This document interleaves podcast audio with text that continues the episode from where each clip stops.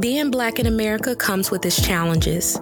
However, we understand that enlightenment through education is the oppressor's worst fear.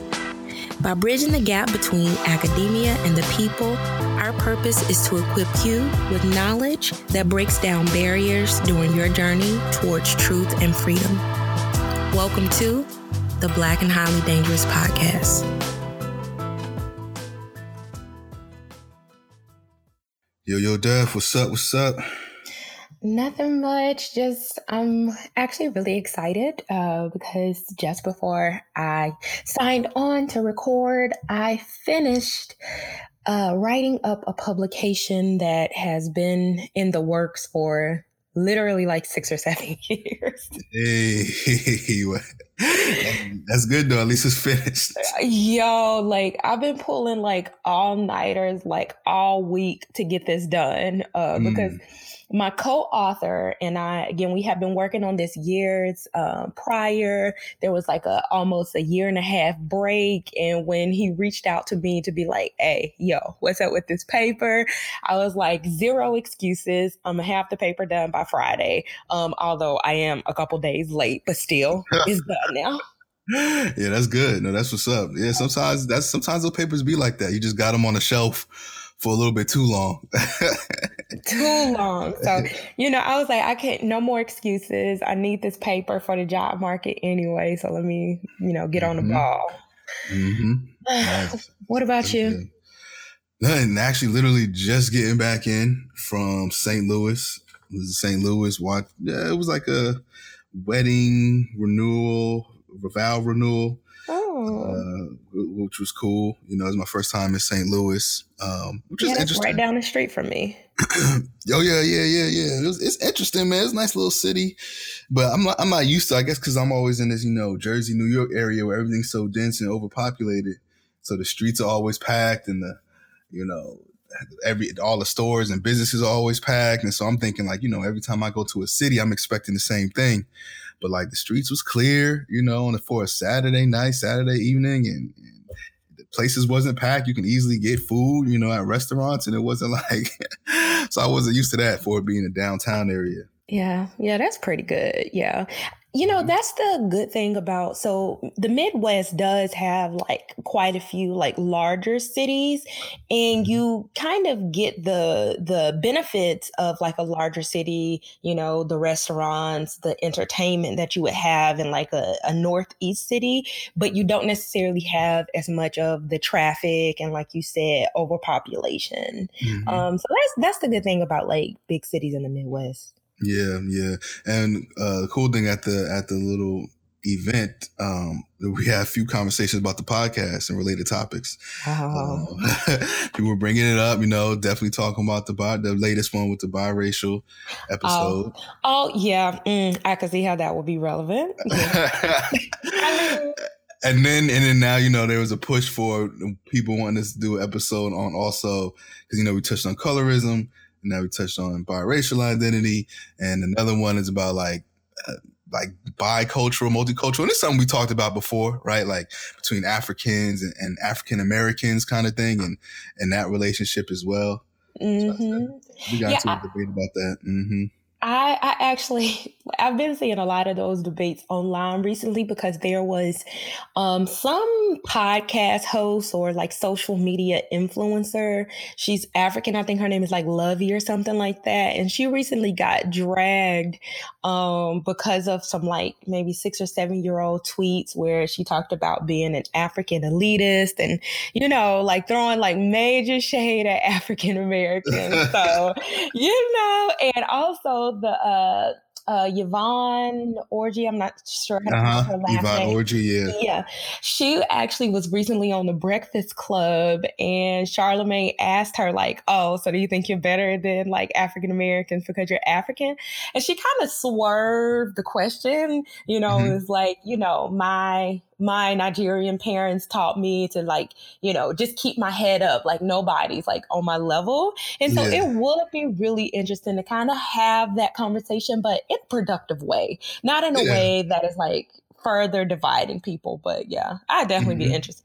Cause you know, yeah. my, my in-laws, you know, there's this like cultural difference because my husband is from Cameroon, or his family is from Cameroon, and mm-hmm. I'm African American. So, you know, I live these cultural differences. Yeah. So we got to make it happen. We got to, if any of our listeners know, if anybody that is just well versed in this potentially, you know, doesn't even have to be an academic, could be, you know, somebody, but whatever. It'll be good. Nice to have a conversation on this, on this topic. So keep us informed and we'll be looking out. Cause yeah, we, that's the next phase. I think that'd be cool to have. Yes, PhD having the real conversation. Yeah, it's cool when I'm now going to events and now our topics are being brought up and we're having debates at events that I'm not expecting to have them at. So I love it. I love it. So shout out to our listeners. Keep engaging with us. one hundred percent. We appreciate it. Um, yes. Also, don't forget, this is the last week to get your tees, your B H D tees and hoodies for Tees for Degrees campaign. Join B H D as we get ready to give back with our first ever donated campaign called Tees for Degrees, where one hundred percent, yes, one hundred percent of the proceeds will be donated to the United Negro College Fund.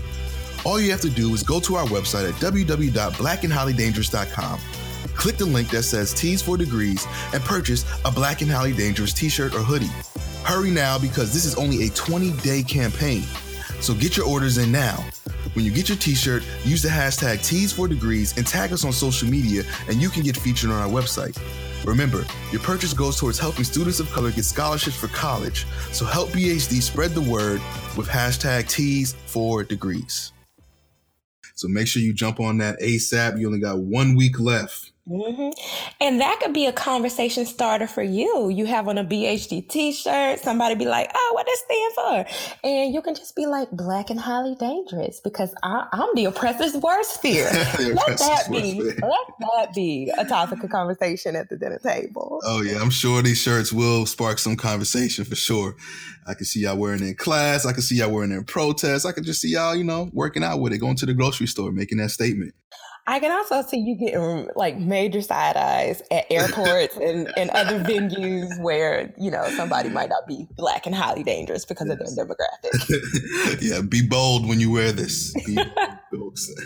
But get those tees and make sure you you uh, tag us on the social media accounts at B S A Podcast, but also use the hashtag Tees for Degrees so we can capture those those photos and also put them up our websites and our social media, because we want to show and, you know, Tell, uh, what, what do you want to do? We want to make sure everybody sees the work that you're doing and engaging with us. Yes. Show the world, our listeners, you know, and the support you're giving us. So make sure you tag us in that so we can definitely put you up. Yes, I agree.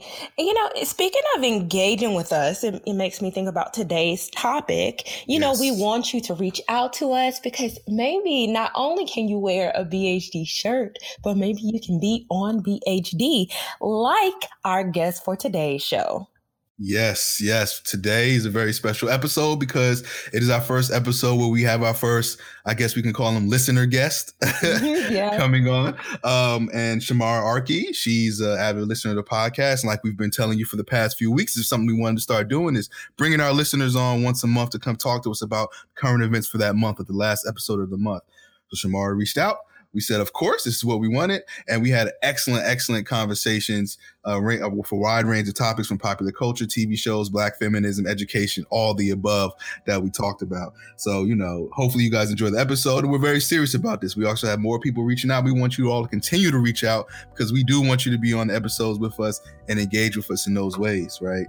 Again, we're not lying when we say this. I don't know how many times we keep telling y'all that we are all about the community and we practice what we preach. So, so yes. continue to reach out. Um, but other than that, let, let's get into our first ever listener guest episode, Sipping Tea with B H D. Yes, yes, yes. And then uh, we'll catch up with y'all later.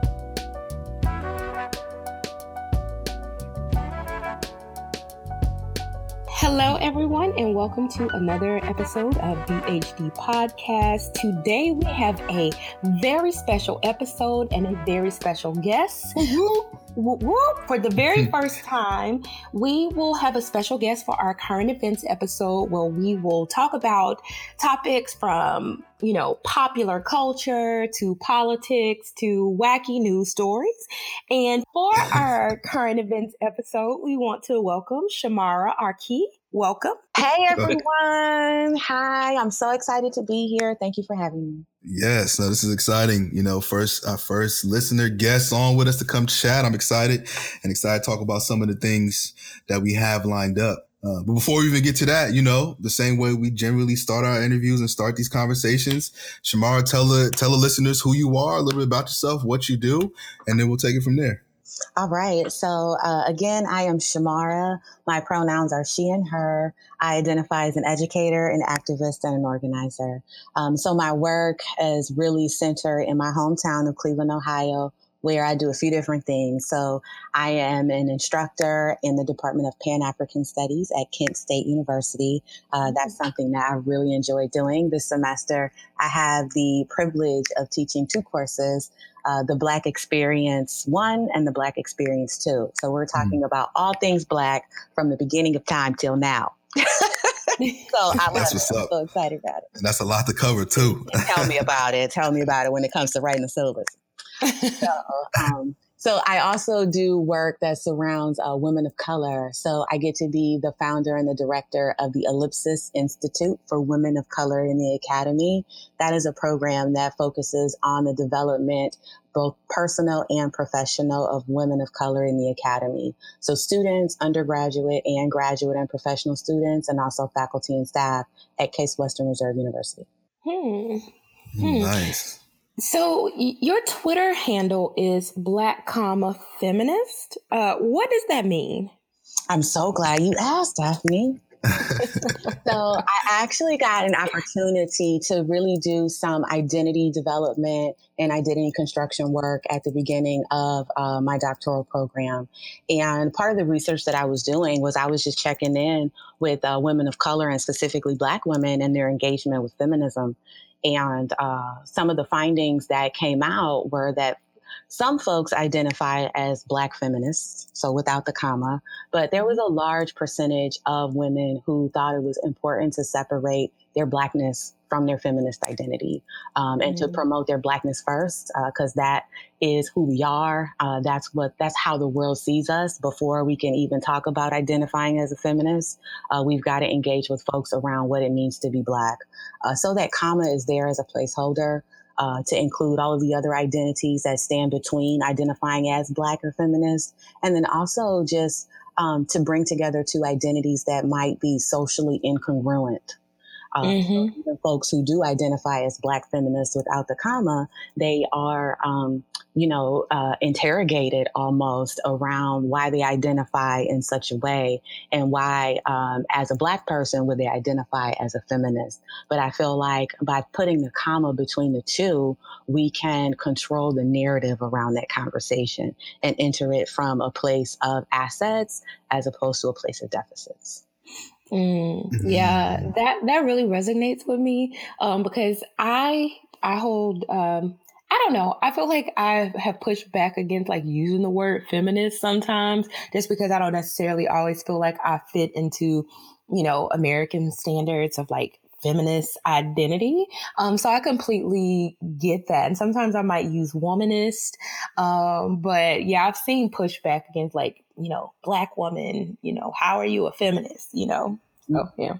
One thing that I do like to share about the, the identity of Black comma feminist is that uh, Black women were doing the feminist labor, quote unquote, long mm-hmm. before the word feminist was added to the canon. Mm-hmm. Um, so when we think about Sojourner Truth in eighteen fifty-one, when she gave her speech that included the f- famous phrase, "Ain't I a woman?" Uh, she also gave that in Akron, Ohio. Shout out to Ohio. We in here. Uh, but, like the, the things that she recants in that speech, those are feminist happenings. That's mm-hmm. a feminist perspective. When we look at the the role of the Black woman in the slave community, we can read that work by Angela Davis. Like, that's a feminist engagement. So just because the, the word that we're using now to describe the labor came after the action and was not introduced by the originator, uh, but we have an opportunity to reclaim that And in my work, my work is really about reclaiming and taking up space. And so I feel like by identifying as a feminist, uh, but placing that comma between Black and feminist, it's a reclamation, and it pays homage to those women who were doing the work long before the term was ever uh, introduced to any of us. Mm, better preach. That's what's up. That's what's up. I like, I like that. And I think, you know, we can begin to actually, you know, for our listeners and ourselves, right, look at some of the things that's been currently going on in the media that we've seen that may have sparked conversation within this realm. Uh, and just talking about Black women in particular and a lot of the challenges or just the way they have to navigate the society, right? One that we already know of and we briefly discussed before on an earlier podcast this month had to do with the Serena Williams and the U S Open situation. So what are y'all thoughts on that, you know, as far as the situation, Serena, what has been portrayed, especially when we see like the comics and the images from Australia. And I think there was actually another one recently released yesterday, was it?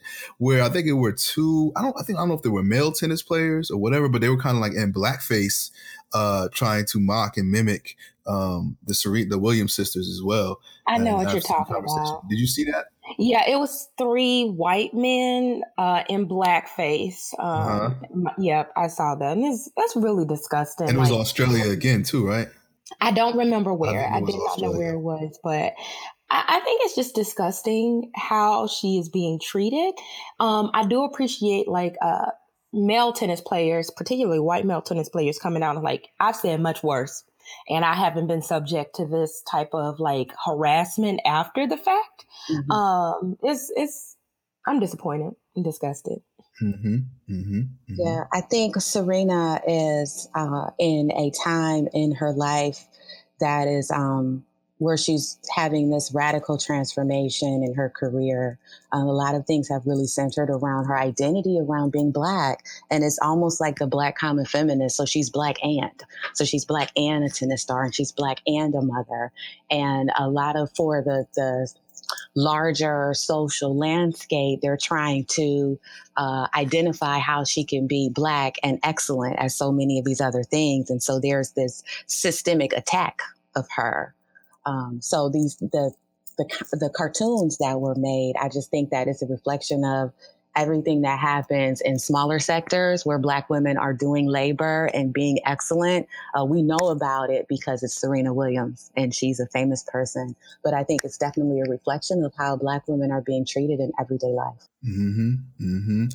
And so she got a lot stacked up against her. You know, sometimes just watching it, you know, I get I get frustrated because I'm like, you know, especially even just one, sometimes how it's just interpreted, taking a step back is how how her greatness is kind of muffled a lot, right? Mm-hmm. Like how they try to say like, oh, sometimes the greatest female athlete, the tennis player, but no, she's like just period, one of the greatest athletes we've ever seen. Yeah. Um, and so it's even that kind of uh, how we see the patriarchy just even like, oh, because she's not really a male, no one's even giving her that title of like the best ever. But what she's done has already transcended what all, even not just what women have done, but also what men have done in the same exact sport. And no one has really ever done it. And so it's just like from even that perspective, just dimming her light, dim, dimming her successes, I think is already extremely problematic in a lot of ways.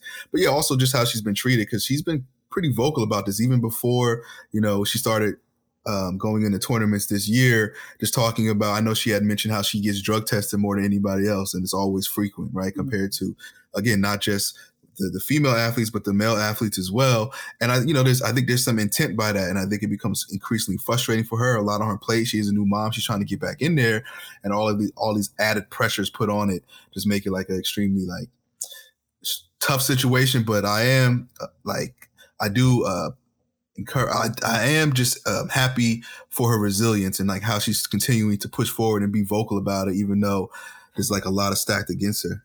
Mm-hmm. Mm-hmm. Mm-hmm. And her I agree. Support, oh, I'm sorry. No, her support of um, Osaka at, at at when the actual event actually happened, and mm-hmm. I think that really shows us who she is. in that moment, you know, how they wanted to provide, give her all of the negative attention. She stopped them in that moment and said, no, this is about celebrating the person who won. And we can talk about this later. So mm-hmm. I think that really shows um, who she is as a woman. And it highlights that continuity for all Black women to say, yeah, I have this issue right now, but let's celebrate this sis who just won, because this is a big deal for her. Mm-hmm. Mm-hmm. Mm-hmm.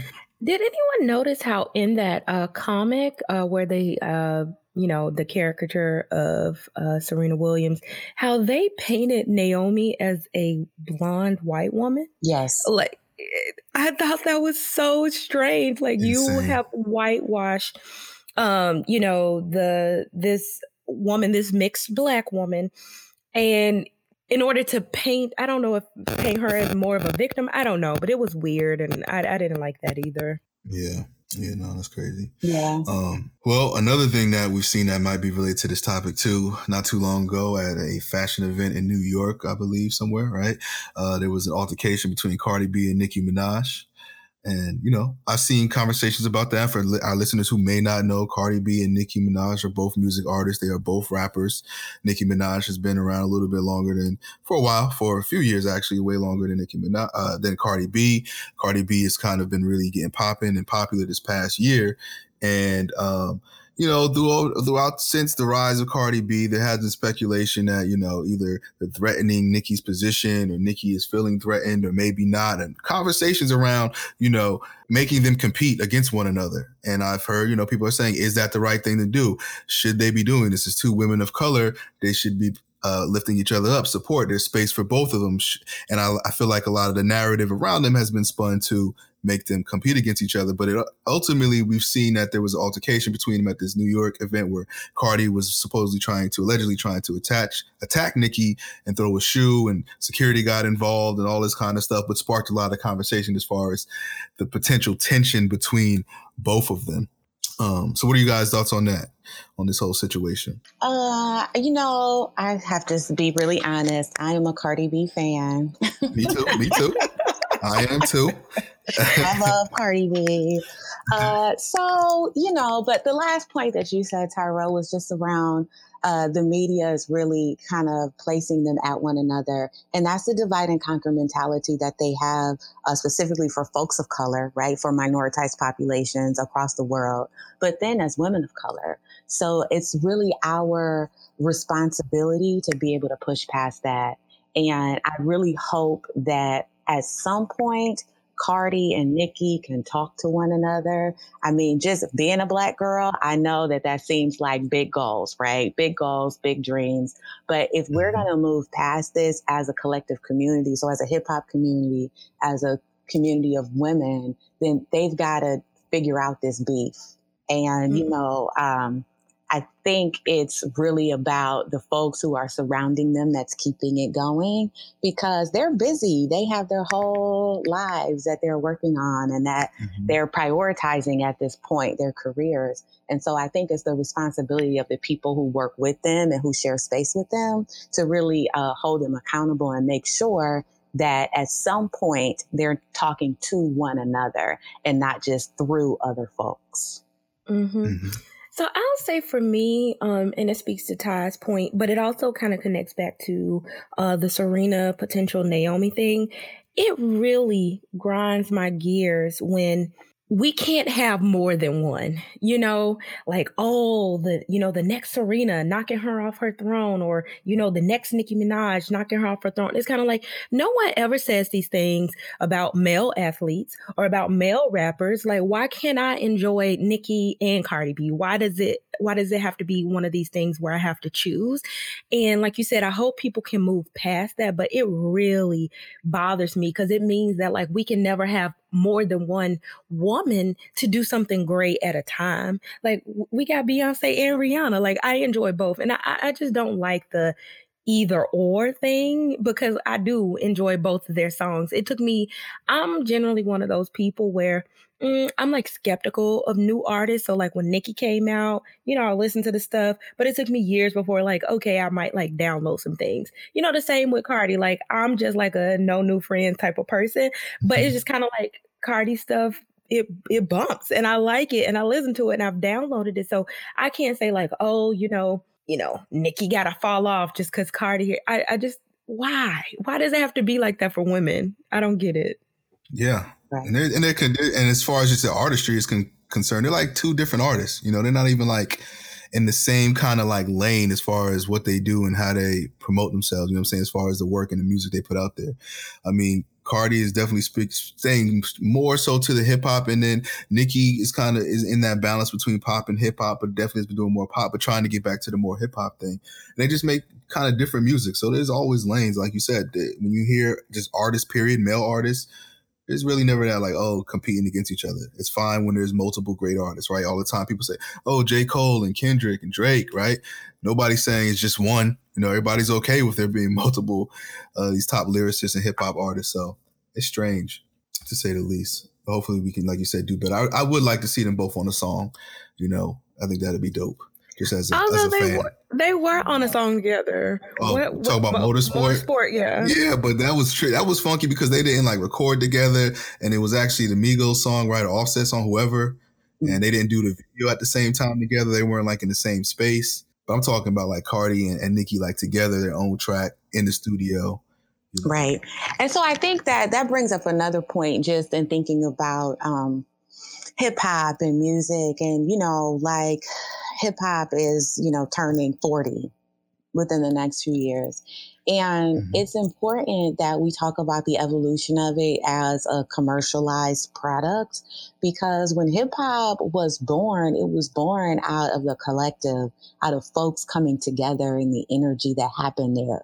So now we can make this hip hop record with folks who are in different places, and it's dope, you know, like it sounds dope. The video looks good, but the energy and the spirit of hip hop, it's missing that.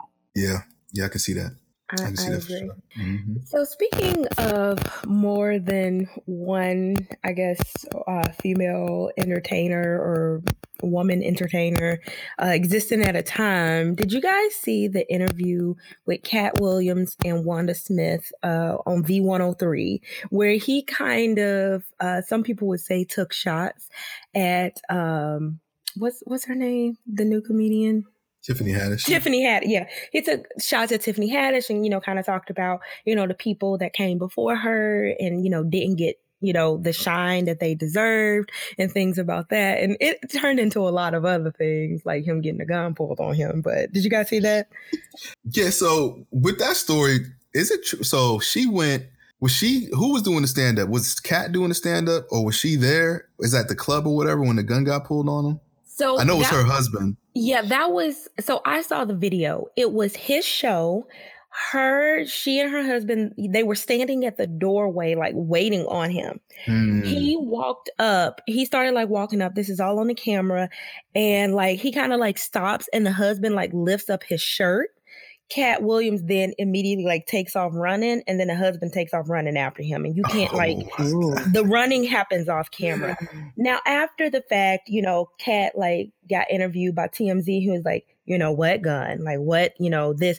But like uh, Wanda Smith's husband like had already admitted that he did have a gun in his waistband and that it fell out after he was running after Katt. So it was, but Katt didn't want to press charges or whatnot. But yeah, like eh, awkward.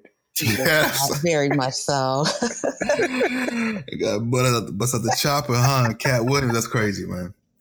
Um, nah, yeah, it's crazy. I didn't see the videos. I'm going to check that out. Yeah, I didn't see the video either. So yeah, I'm going to have to watch it now. Yeah, he definitely lifts up his shirt and Katt then takes off running. It's funny because T M Z asked him, he was like, uh, they were like, so you scare easily, huh? He was like, yeah. Like, he was like, yeah, I'm scared from a gun or whatever it was. I run too. I mean, it really wasn't that serious. I've seen some black, uh, or yeah, some black outlets or, you know, people say it's like going back and forth because some people have said that, you know, Katt was just like really disrespecting like black women, Tiffany Haddish in particular, and that, you know, what he was doing to Wanda Smith was kind of like an affront to like other black women. Did you guys see any of those discussions or conversations? Mm-hmm. I saw a couple of them. Um, and I, I, the when I saw that, it was really talking about how he had to circle back and eat his words for the woman that he talked so poorly about, how she won an Emmy. Um, and so I think really thinking about like the, the hate that we spew, that we're socialized to spew, uh, but the damage is kind of already done. Because he now he's coming back and apologizing and saying all of these things. But even this conversation talked about what he was saying about her before she won the Emmy. So I think it really makes us think around how we speak about other people and uh, how the, the impact of that versus the intent of it. Mm-hmm, yeah. Mm-hmm. And it's funny because they both won Emmys that same night. Mm-hmm.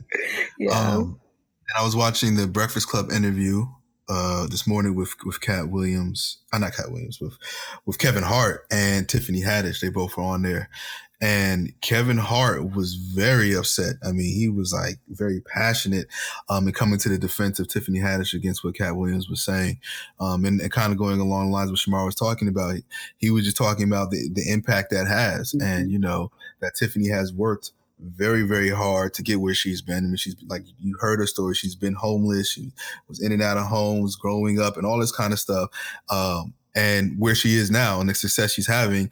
And he was just really upset at how Katt Williams was trying to take a, you know, damper, dim, dimmer her light as far as what's going on, but also bigging up Tiffany as far as how she handled it and didn't really clap back at Katt, you know, and just, you know, said, it is what it is. I, I didn't do anything to you, but I'm not going to really address this and entertain it. Um, and she said he did apologize, but she really didn't. They asked, you know, tried to get the details of what was said, but she didn't really say what was said. So we don't know if she like accepted it or was like, you know, cool with what he said or whatever the apology was. Um, but yeah, it was, I was actually shocked to see how upset Kevin Kevin Hart was, you know, I really, you know, he's always happy and joking, but he was like really, really going in and also going against all the facts that Katt was saying about, you know, just how he sold two point four million tickets or whatever. And, and Kevin Hart was like, no, like, you know, I'm the highest paid and been doing the most. And the most Kevin Hart has sold is like one point three million or something like that. And that's globally. So he's like, there's no way, you know, Katt has all the stats that he was trying to boast about himself were like, all of them were pretty much false. Um, and he was just kind of going through each one and just talking about how, how they're wrong and how they're false um, as well. So it's just like, that's interesting. I would I would want to see the receipts because Katt has been around for a long time, like way longer than Kevin Hart. Mm-hmm. Yeah, but I don't so think he put in Kevin Hart numbers. Right. You know, that's that. Uh, no stadiums and, and theater and, and global tours, you know, like that. Yeah, Kevin um, Hart, he has been pulling in those numbers. Um, mm-hmm. So it, I think I think part of it is just the time, right, uh, of when Katt Williams hit and got big and when Kevin Hart hit and got big. So mm-hmm. that's something that's outside of either one of their controls. But um, when we look at things like the socio-political context, it matters for entertainers as well. Mm-hmm, mm-hmm, mm-hmm. And a little known fact that I learned about this interview too, that Kevin Hart, he's been trying to chase that Eddie Murphy record um, of being in theaters, which was like fifty million. And, you know, so Katt did three shows, you know, three uh, specials in theaters and still hasn't caught that record. Because um, I think that Katt said the highest he had was like thirty-six million. And so, and Eddie Murphy did this in the eighties, you know, before all this kind of internet spin and, and social media and got fifty million. So Katt was like, you know, he's really trying to put into his perspective how much how that what Eddie Murphy did in that time, but how that is still almost unbeatable today, you know, even with somebody like Kevin Hart, who's been doing all he's been doing. I thought that was pretty cool. um, all right. All right. So moving on, uh, well, let's get into something that we all want to talk about, you know, and we all watch Power. Okay. Show on um, Showtime. No, Starz. I'm sorry. Don't, don't, Starz. Don't, this is a big get, rich town. Don't get, don't get the strap, fifty. Don't get the strap. Right. Starz. Mm. Um, let's talk about Power season finale. What y'all think? What are your thoughts? I can't wait another year to find out what's going to happen. I just know uh, Angela probably not dead. You're I mean, probably right. I agree with you. Oh, so that means y'all didn't see the spoiler. Oh, man. Wait, what? I'm not gonna. Lie. I'm not gonna ruin it. But even though it's already out there. Oh, you can, you can tell, tell me. Can oh, y'all want to know? Yeah, like okay. I missed the middle part of the season because I was like, I'd rather just read what's going on because Power sometimes can be like a bad, like, uh, soap opera type thing. So tell me the spoilers. Well, I'm so, so pretty much. I mean, no, the writer of the show, Courtney. I can't remember the name. Her name, her last name. Uh, um, Can't. She posted. She posted. Yeah. She posted pretty much whether or not Angela is alive or dead, because everybody was speculating. I don't know why she did that. There were a lot of people upset. Like, what kind of writer spoils her own show for the next season? But she said that Angela is in fact alive still. Oh, okay. All right. Damn. I mean, of course. Yeah, we know. I, I was. I, I was like, when when I saw the scene, I was like, mm, I don't. I can't believe it. She's. There's too much going on. Too much.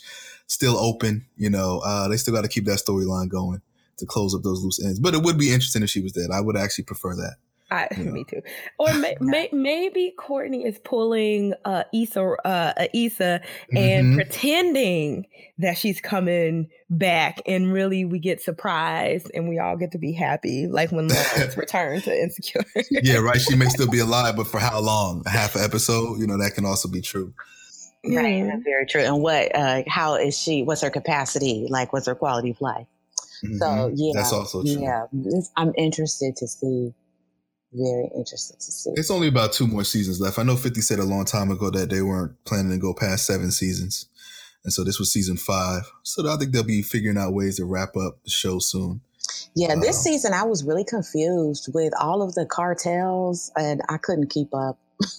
Yeah, I don't know who's yeah. flying who, who's the distro. I can't keep up. Yeah, it used to be more clear because then they got the Italians and they got the cartel and then they got the, what's the other group?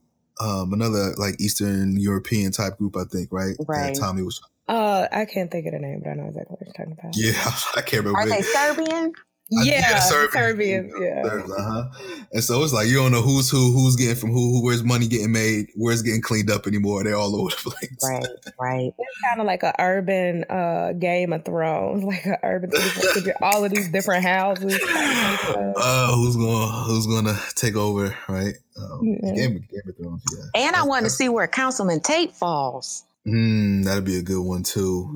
Mm-hmm. I think his role in this, all of this, is really interesting. I like Lawrence Tate. I like him in this role. It's funny mm-hmm. that they still use the last name too, mm-hmm. but I think he's gonna have to. But he made that um, public announcement backing um, uh, backing Ghost, and so now I think that pretty much put him in a situation where now he has to support Ghost. Mm-hmm. What kind of what uh, skeletons he got in his closet? yeah, yeah. I'm yeah, so nosy. We, we know he was taking something at the top with the funding. That's what Ghost held over his head, but right. I'm sure there might be a little bit more that mm-hmm. may come out in the following season. But yeah, yeah um, but yes, uh, Insecure, man. Yeah, I was shocked when Lawrence came back. I was like, what? Are you a part of the Lawrence Hive, Ty?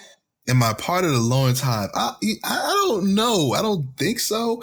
I think um, initially I was like, when, you know, like the first season, you know, and, you know, I felt for Lawrence. I'm like, yo, he, he trying to do his thing, man, trying to come up, you know, but you can understand why, you know, Issa had her, you know, and she was over it. And then, but so it was like, you know, at first, but now, you know, he, st- he was like, he started doing the most. I'm like, all right, bro. All right, man. Calm down. Yeah. So it's interesting. It's, I like, I like the way they write it. It's kind of almost like real life. Yeah. I mean, that's exactly how it would happen. Like your ex pop back up. mm-hmm. As soon as you moving on. Mm-hmm. But old boy don't be calling it back though. oh. Uh, what's his yeah. name? Um, Nathan. Yeah, Nathan. Now I want to know what's going on with him and the Lyft uh, incident. Me too. That was so weird. Like, I don't know. That was weird. For a second, I was a part of Nathan Nation. Because, you know, that's the that's his little hive. Oh. But he just ghosted her, so I'm just like, nah. Yeah. Yeah, that was that cool. Messed up. He was like, oh, is this real? And then disappeared for three days. I was like, bro, that's weird, man. Is this how you operating now? Right, right. But can we talk about uh, the baby shower on Insecure? Oh. What, with how um, she treated uh, the the friend... Yeah, how she treated Kelly. Yes. So, like, maybe this is personal for me because I have a really good friend who uh, is having a set of twins. Okay. But, and she just had her baby shower a couple weeks ago. Uh, but like, I think like, even as we talk about the relationship between Black women, like we've talked about it um, with uh, Serena Williams, and we talk about it with Cardi and Nicki, I think this is another example, uh, but using kind of like regular people, like real life people and a real life example around how we grow and change and develop, but we are not equipped to have those conversations with one another. Um, mm. So it's clear that, uh, um, Tiffany, you know, she's having this baby, so she's developing and growing and changing. And I think that that's one thing that hasn't been highlighted in the series, but this is real life. When you're thirty-somethings, your friends get married and have babies, and it changes the dynamic of your friendship. And so I'd really like to see that storyline unpacked. I think Insecure does a really good job of talking about the, the relationships and dynamics, but I'd really like to see this one unpacked around how is this four-person friend group going to change when one of the friends becomes a biological mother? Because that's really, she's going to have to negotiate her time between her friends and her child now. And her friends that don't have children and don't understand what she's going through, they've never been through it. So there's a level that they can and a level that they can't.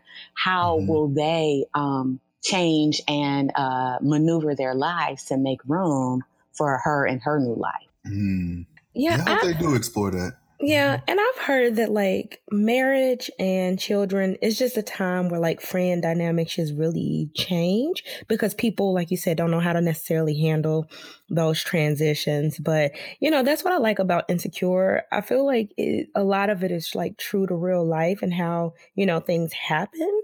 Um, so it will be interesting to like explore that. Um, all right. So I know another topic that we're excited to talk about, moving on a little from Insecure. I know, Shemariah, you want to talk about this, the Bobby Brown file pick. Lord. Yeah, I love Bobby Brown.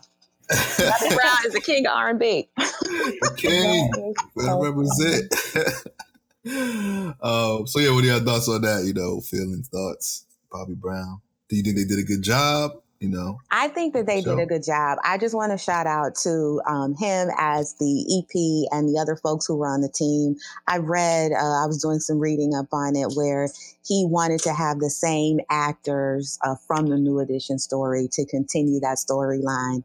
I love how even in his biopic, he didn't even talk about the same time period. So there, it wasn't like we're trying to counter whatever was said, whether it was wrong or whether it was right. I I really enjoyed how we built on that. And I think that as Black creatives, that's really important. Like, my vision may not be your vision, but there's room, like you were saying earlier, Daphne, there's room for all of us to be here and create and tell stories. And so when we are able to connect those stories um, from even that executive level, that E P level, for him to say that, no, this is not what we're going to do. We're not going to bash other people. We're not going to get new actors. We're going to build on this success and this greatness. I think it's a really good example of how we can continue to do that in our communities as artists and as creatives. Mm-hmm. Mm-hmm. Mm-hmm. I know a lot of people um, took issue with the portrayal of Whitney Houston in the movie, particularly like her fans and her stands. Like, they were like, what? Like, seeing that, you know, no matter how true it was, that it was disrespectful to have this portrayal of her. What'd you guys think of that argument? I mean, that was his wife, you know? Um, and I'm sure a lot of what was portrayed had happened, right? It was a part of, from his perspective, from his life, his experience, it was showing him, but Whitney was a big part of his life. And so it would be tough to show a Bobby Brown story without Whitney being a part of it. Um, and the experiences they had together, whether it was related to drugs and things that was happening behind the scenes. I think that's something maybe he wanted to put out there. I, you know, I don't know. I mean, it is a tricky situation, because I can understand if it was like Whitney's family, especially fans, you know, you want to have that positive image of like, you know, who Whitney was. And that doesn't take away from her greatness and what she did. But it also is, I think, also a real reality of sometimes of what people go through, even in these, you know, elite top spaces, right? And, I don't know. Maybe people probably feel better if it came from a more, I guess, from Whitney's camp, mm-hmm. I guess. Um, but again, this was her husband. So I think, you know, he he is, he also has, you know, some say as far as what they went through as a couple and what and what he remembers. You know? Mm-hmm. Mm-hmm. Right. I think I definitely agree with you in that being their marriage. And so they have a, a, diff- a different perspective than any of us have on the outside. Um, it is unfortunate that uh, Whitney Houston was not able to tell her own story. Mm-hmm. Um, yeah. I just want to hold a little bit of space for that because, um, yeah, we, we need to tell our own stories. And the fact that she hasn't been able to do that or won't be able to do that uh, complicates this conversation. And I think I want to shout out to who was the actress? What's the actress name that played her? Uh, I, I can, but she plays in uh, Luke Cage. She played mm-hmm. on The Game. I can't think of her. Actually, she plays in Insecure. I can't think of her name right I now. I can't think of her name. I can't think of her name. But I think that personally, when it comes to her craft and being an actress, uh, her name is Gabrielle Dennis. Okay, okay. So I believe that I believe she captured the energy of Whitney Houston. Like, so when we think about folks who are, um, and I'm I'm gonna say something, and it might be a little bit controversial. When we think about folks from our community, so Black people who have substance abuse issues, they have a certain energy and a certain way about themselves. And uh, even independent of the storyline and the plot, I believe that that energy and that essence was captured well. And I think that even it was captured with respect, because at no time did we see her like totally all the way laid out in the film. Mm-hmm. Um, mm-hmm. But we can definitely tell, you know, that there were times when she was under the influence or supposed to be under the influence and not. Uh, but I think that that part of it as an actress and as a creator was done really respectfully. Yeah, I can agree. I can that agree. That scene that they remade um, in the, the jewelry store uh, from Being Bobby Brown, yes. where they yes. were like dancing. I watched the side by side, and when I tell you, it was an exact like replication of like what actually happened. Like that was yes. it was so good. That it was so good. good. That was good. That's funny. All right, so um, you know. We can talk about some of the education stuff or what's been going on regarding education this past month, some of the headlines, things we've seen in the news. Um, one of the things was good old Betsy yeah. losing, losing that lawsuit. Uh, uh, yeah, you want to talk about that? We'll yeah, sure. Yeah. So that was the loss, uh, lawsuit related to uh, like loan discharges, particularly for people um, who had attended like for-profit colleges. Am I correct mm-hmm, in that? Mm-hmm. And so I think it's good because so Betsy DeVos has got into office, and I feel like it is not me personally. I feel like it is not based on her desire to, you know, just really improve educational outcomes for students. Since she's gotten in, everything she has done has in some way enriched herself or people that she knows who are invested in education as a business. So for instance, she is invested in, you know, for-profit colleges um, as a business. She's invested in charter schools as a business. And I feel like a lot of the moves she's made have been ways that could like improve her financial outcomes. So opposing or stalling people being, you know, having their loans forgiven for things that were outside of their control, particularly as it relates to these for-profit colleges that aren't following through or just simply like shutting down. Um, and so I'm I'm happy someone like stopped her and was like, nah. Yeah, I'm actually um, a little bit shocked that it happened this way. I'm glad that she got shut down. Um, but, you know, it, it's interesting to just watch as, you know, an educator, someone who's worked in education on the local level for lots of years. I think seeing it pay off, uh, watching it at this level is really just interesting. Mm-hmm. Mm-hmm. No, I agree. I agree. Uh, this other crazy story I saw dealing with education. Um, and I guess, uh, you know, I guess from uh, being possibly uh, like I know Daphne, you worked in the Georgia school system, right? When you were teaching. Uh-huh. Yeah. And so I seen that they said that a charter school has tried to implement a new policy that are allowing pretty much teachers to spank students um, in school. What y'all think about that? Would you let your child be spanked by a teacher? Uh, no. That's and crazy. What's crazy is that the parents actually supported this. Yeah. Because then they send like a consent form home to the parents that say, do they agree with? Is it did, were they doing it regardless, or did the parents have to consent to this kind of punishment? I didn't read about the actual process, but I did read that like the school had like a fairly decent amount of support from the parents. Now, I'm pretty sure that there has to probably be some type of consent form, because you can't just be assaulting people um, in schools, you know, without their parents' permission. But I'm sorry. Would you really let a school spank your child? No. I'm sorry, I don't know what I'm talking about. But no, uh, they do have to have parent permission, and they sent a consent form.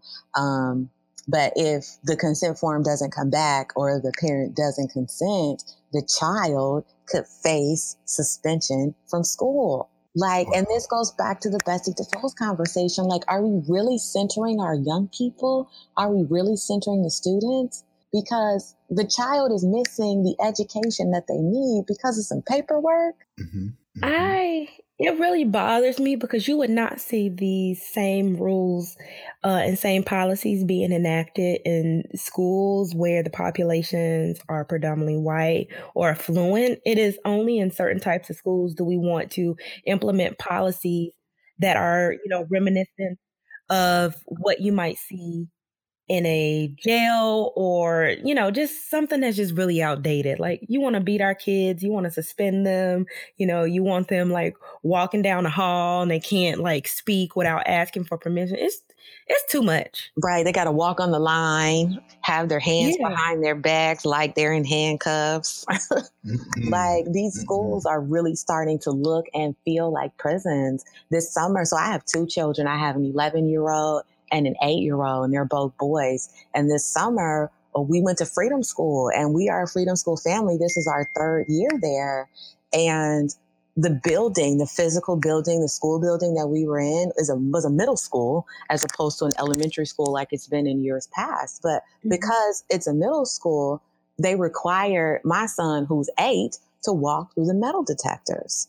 And my son doesn't go to a school. We're we're fortunate. So the school in our district doesn't have metal detectors. So my son looked like, what's this?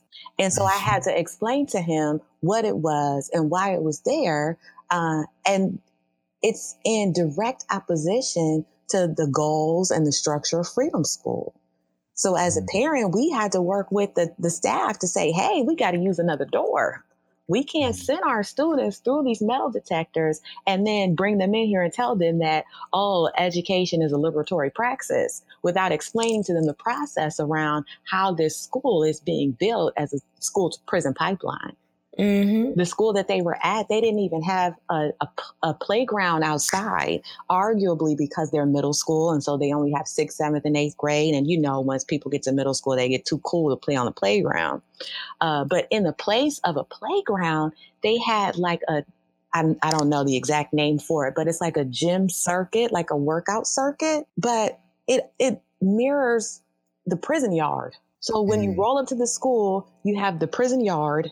And then you go through the doors and there's a metal detector. So what are we intrinsically, implicitly telling our young folks? And how are they associating that with their education? Um, no, that, that's true. And I think that, you know, makes sense when we talk about another report that I've seen this month resurfacing. And I've seen it a while back, uh, but I think it speaks to kind of exactly what's going on, right? What children are going through in schools, particularly students of color, and dealing with, you know, they're saying over the past fifteen years, I think seen this N B C report, um, the amount of Black families who are homeschooling their children has doubled, right? Um, and one of the major reasons they cite for homeschooling is because of racism. Uh, is one of the major things. Um, so, you know, what are y'all thoughts on that? And I don't even, I'm not even familiar. What does it take to Like require what is required to homeschool your child? Like, what do you have? Do you have to have what kind of things you got to have in place to even do that? Well, I would say this might give some insight into it. This crazy story that actually happened to this Black woman in Buffalo, mm-hmm. um, who went about things formally to um, homeschool her children and then got in trouble with the law. So her name uh, was Kiera Harris, um, and she. you know, stated that the district was failing her children. She um, decided that she wanted to homeschool. And so she had to actually file some documents with Buffalo City Hall and the public schools um, that actually says like she's taking her children out of school because she wants to homeschool them. Um, there was actually a homeschool coordinator who like helped her like file the paperwork. And although she did all of that and her children were officially unenrolled in the schools, a week later, Child Protective Services came to her house mm. wondering why her kids weren't in school. And they actually took her children for like more than three weeks. Like she had to go to court. Um, and she like all, and so I guess she got upset, of course.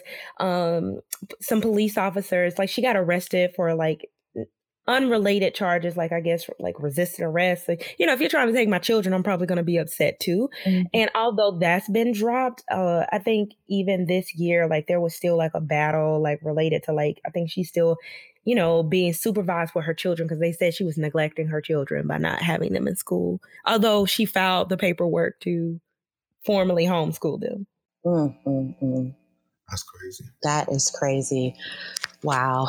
I know in Ohio, so our, well, in Cleveland specifically, we have um, a K twelve program. It's K twelve online, and uh, you can just enroll online and you don't have to have any particular um, uh, uh, credentials to run this homeschool program. So they take their coursework online and that's it.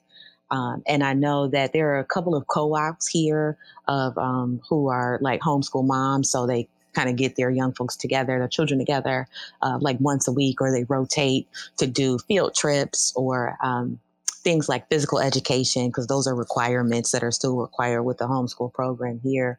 But yeah, I know some of these moms, and because schools in Cleveland, Uh, you know, Cleveland, the Cleveland Municipal School District, Cleveland Metropolitan School District is struggling and has been for quite some time. Um, our schools are under mayoral control, and they have been for about twenty years. And the parents mm. in the city, they don't know because it's just kind of so commonplace. But again, those are the stories that we need to tell. We need to begin to amplify the messages of, of all of these moms, all of these women, and see how we can really begin to shift the landscape, because the way that schools are set up, they're not designed for our young people to succeed. Mm-hmm. So a lot of people say the system is broken. No, it's not. It's operating yeah. at prime time. It's doing mm-hmm. exactly what it's designed to do. And so illuminating that with uh, parents and folks in community to help shift the landscape is really important. Mm-hmm. That's I true. Agree. I know we got a few more minutes, so let's um let's get to some of the topics related to criminal justice before we head out. Um, you know, there's a lot kind of been going on this past month, things that have been surfaced on the headlines. Uh We can quickly talk about, you know, it's one of the more pressing ones. We couldn't can't leave this one out, but what's been going on in Dallas or in Texas with uh, the Botham Jean case, getting shot in his own home, and all the controversy surrounding about that with the police officer's involvement, and uh, you know, having a few days in the weekend to develop a story instead of being, you know, kept inside. And then you also see that there were, I think it were nine or so. Uh, uh, I, th- I think I don't know how old they were, but they were protesting, um, activists yes. protesting what happened, mm-hmm. and they were in jail for like two days or so, three days or so, longer you know, than longer than uh, Amber. Yeah, longer than Amber, who you know killed and shot a man. I think she was only there for about an hour or something like that, and it was released. And these people were practicing their constitutional rights to uh, nonviolently protest, peacefully protest and assemble, and got arrested, uh, which was crazy. Um, speaks to the system, and it, it also shows that there's probably some kind of corruption going on in that area, in that police department, in those spaces, for sure. Did y'all see where the police chief, who was a black woman, was like, oh, there's, you know, it's against policy. I, I can't fire her at all, or or something to that nature. And I know I, I read some reports from some lawyers that were like, mm, what she's saying is not necessarily true, um mm-hmm. and that's just kind of like bending the truth to, you know, I guess appease the public. Did you guys see that story? No, I didn't see that exact story, but I'm not surprised. Yeah, I didn't see it, but I'm not shocked either. Yeah. Okay, I still have one question, and I really mm-hmm. haven't been able to get this out of any of the uh, news reports. Mm-hmm. uh, how did she get in the door? He opened it. Yeah. So she's claiming that mm-hmm. his door was ajar. Um, but there are a lot of people who have um, kind of like, countered that with video evidence to say, like, these doors close. Like, they're fire doors. They close automatically. Now, when we look at what witnesses um, who his next door neighbors have said that they heard, you know, they hear somebody banging on the door. Let me in. Let me in. Mm-hmm. Um, the the only reasonable um, thing we can say that, you know, how she got in is, he likely opened the door for her mm-hmm. um, because the way those doors are set up, it, it it was not ajar. So, yeah, they automatically close, you know, like they don't stay open. Uh, that's what she tried to say. And so what's also been coming out, too, uh, is the fact that she had issues with this guy before. Right. Um, dealing with like music, saying he played music too loud, and she complained, said even that she com- he, she complained that very morning about it. And so it seems almost the story can be put after a sixteen-hour day of work, you're coming in, he's probably playing some music, you're pissed off, and you're going to his door to confront him about it or whatever, uh, which seems like a believable narrative, right? Instead of like, oh, I'm at the wrong door, key fob doesn't work, oh, the door is ajar, thought it was an intruder, shot him. It just doesn't all add up. That's, uh, yeah, it doesn't add up for me either. There's a big part of the story that's missing. Oh, yeah. Yeah, she's lying. And uh, hopefully the, the the narrative from or the, the witnesses and the neighbors, you know, that can that should be able to hold up, you know, as far as what they heard, what they saw. If she was definitely banging, clearly the door was not ajar. Clearly she knew she was not at her own apartment. Um, and if she was saying, let me in, she knew somebody was in there. Yeah, right. So, so and if somebody opened the door for her. Yes. You so just got like, your pistol out ready to shoot and the door is already open. Yeah. Mm-hmm. And so definitely needs to be, you know, and they trying to say charged with manslaughter. We talked about this before, but it should be nothing less than second degree. Um, cause you're, when you're not even, you're, you're off duty too. You're not even working anymore. You're home. And so should you still be protected as an officer when you're off duty? That's a bigger question that people aren't really talking about. Like, why are the police involved? Right now, she's a civilian. She is back in regular clothes doing her regular life, but yeah, she's getting all this still police protection as if she did this while she was on duty. So that's a scary thing now that police officers can now be protected off duty, you know, because there are a lot of police officers who also, you know, work at clubs or whatever and do side gigs as like, uh, uh, uh, you know, security for clubs or whatever and stuff like that. And all these little security gigs. And so it's like, oh, if they do something, you know, unwarranted or unnecessary there, will they still be protected? Mm. Probably not. So why is she? But it can be a scary precedent if they start doing this. It's already bad enough they doing things while on duty. Now off duty too, you still getting protected. And in your own home, I it's oh, oh you're supposed to feel safe in your home. So I can't mm-hmm. even imagine. And I think that's why so many people across the political spectrum, across the racial, you know, spectrum are so pissed about this because it's like, yo, if you can come into my house and shoot me, you know, with without any consequences, that's scary. Mm-hmm. Mm-hmm. Because you thought it was your house. Like, that's the thing. It, it's not even like there was a, a, a call for it to start, like nothing. Like, yeah. She thought that it was her house. So she's just ready. And mm-hmm. so that's that's problematic, too, as an officer of the law, how you always on ten. Yeah. Oh, yeah, on ten. But I, I don't honestly believe she thought it was her place. I'm very skeptical because he had a red mat.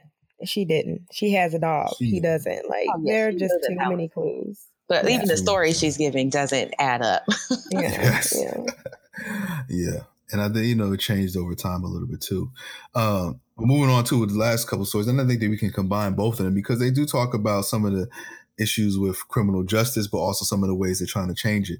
Um, one thing that has happened in Brooklyn that in the Brooklyn D A district attorney has made an announcement that he's no longer trying to, in an effort to decriminalize, uh, plans to erase minor marijuana convictions entirely. I think anything that's less than twenty-five grams uh, within the Brooklyn area. And so this is something that I think many D As are starting to try to do, or progressive D As are starting to see the, how people are starting to feel uh, politically uh, with the criminal justice system and take pressure off.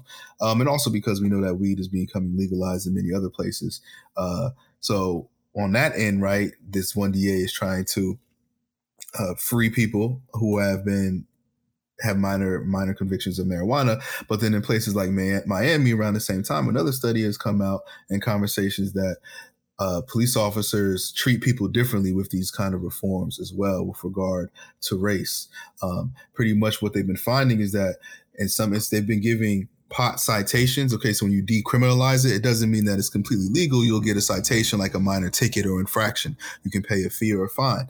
Uh, but what they've been finding at, in Miami is that the police have been giving the citations only to white people and then still been locking up black people as well yeah. uh, with these kind of things. So I think this is important just to just to highlight really quickly, because I feel that when we talk about these reforms, and we already know there's a lot of racial injustices and inequalities, but now they can still be continuously perpetuated even with these reforms. Like, yes, we'll release, we're not going to lock up people anymore for these for small marijuana possessions, but it's still being applied in unequal ways because of law enforcement, how they're doing it. And so white people are benefiting more from these reforms than black people who actually need it more and the most, mm-hmm. you know? Yeah, I think it's what yeah. you said. I think it's just about, you know, well, as we are legalizing marijuana in some states and some cities, I think it's an attempt to provide the relief for those folks who might have those small charges or might get them uh, based on this new green economy. Right. Mm-hmm. And so mm-hmm. I think that it's a slap in the face to all of those folks who have been criminalized, not even for the sale of it, but for the use of it. Mm-hmm. And without some real reparations that are coming back into the community, without connecting, you know, what he's doing now to the war on drugs, you know, without that explicit connection, I feel like it's all for naught. Yeah, very true. Yeah. I'm also just waiting on some more states to do it. I, I honestly hope that there will be a federal push to decriminalize it, because, you know, what you do in one state can still get you in trouble in another state, um, or could uh, impact your job outcomes. Like, you can't go to Massachusetts, smoke weed, and then, like, try to get a job in Illinois and be like, oh, well, I, I smoked it in a state that it was legal, um, mm-hmm. you know, if they do drug tests. So I like to see a push um, at the federal level, to be honest. Mm-hmm. Very true. Agreed. Very true. Um, all right, so I think that's all we have. I know, Shemariah, you got to run. So is there anything else you want to touch on? Anything else you want to say, you know, before we head out? Um, I guess I just want to say thank you again to you both for having me. Uh, I am so proud of you, Doctor Connor. I appreciate it. Um, I believe that it's important that we share the stories around, you know, how we met. And so I just want to take a few minutes and share that story. Mm-hmm. So I was actually presenting my research um, all alone in Atlanta at the Black Doctoral Conference. And it was my second time going to the conference, but I was still very early in my research. And I was just trying to get out in the community and be around some Black people who were doing what I was doing. I'm in a distance learning program, so it's really hard to build community that particular way. Um, and so I ended up sitting next to um, Doctor Moore, mm-hmm. who uh, actually introduced us. And I was able to spend the rest of my day that conference with you, Doctor Moore, and now Doctor Gators. And at that point, it was only Doctor Moore who was the doctor. Um, uh-huh. So I'm I'm just grateful. I'm grateful to remain connected to all three of you through social media. I'm grateful to watch your grow up and your blow up. And even though, like, I had nothing to do with it, I am so, so proud of you. Oh, no, we I'm appreciate so it.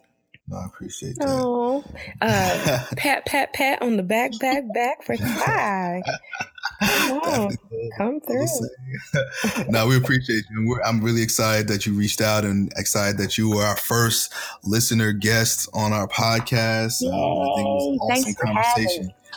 Yeah, and you had some really great insights, and I'm sure all our listeners, you know, will also benefit from what we talked about today. Even though it was just a conversation about current events, I think there was some really good critical insights and discussion, so we really appreciate that. You just want to shout out your social media one more time and stuff like that so people can find you if they want to connect? Sure. I am on um, social media outlets as Black Comma Feminist, so that's comma spelled out, C O M M A, uh, on Instagram, on Twitter. I'm also on Facebook. Uh, I'm also on Facebook as just my name too. So Shemariah Arki. You can find me there. All right. Awesome. All right. Thanks a lot, Shemariah. All right. Thanks you all. Have a good day. You too. All right. If you're interested in continuing this and other conversations, visit our website, black and highly dangerous dot com, to subscribe to our email list, suggest topics, and participate in our discussion forums. Follow us on Twitter, Instagram, and Facebook at B H D Podcast. And please don't forget to subscribe and rate our podcast on your favorite platform. And as always, continue to be the oppressor's worst fear.